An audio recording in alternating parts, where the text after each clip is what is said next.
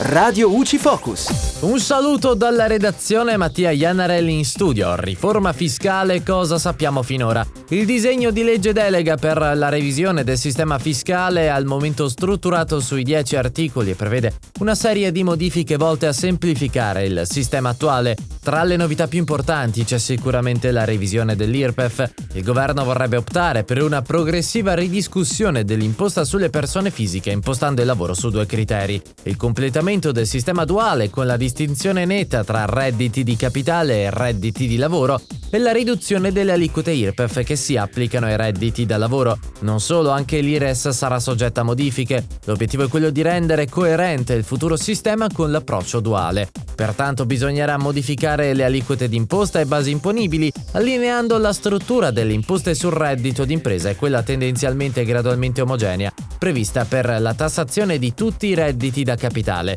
Per quanto riguarda l'IVA, il proposito è quello di razionalizzare l'imposta con particolare riferimento a livelli delle aliquote e alla distribuzione delle basi imponibili tra le aliquote stesse. Il disegno di legge prevede inoltre la sostituzione delle addizionali regionali e comunali all'IRPEF con delle rispettive sovraimposte. La sostituzione garantirà comunque un gettito equivalente per regioni e comuni. E dalla redazione è tutto, al prossimo aggiornamento.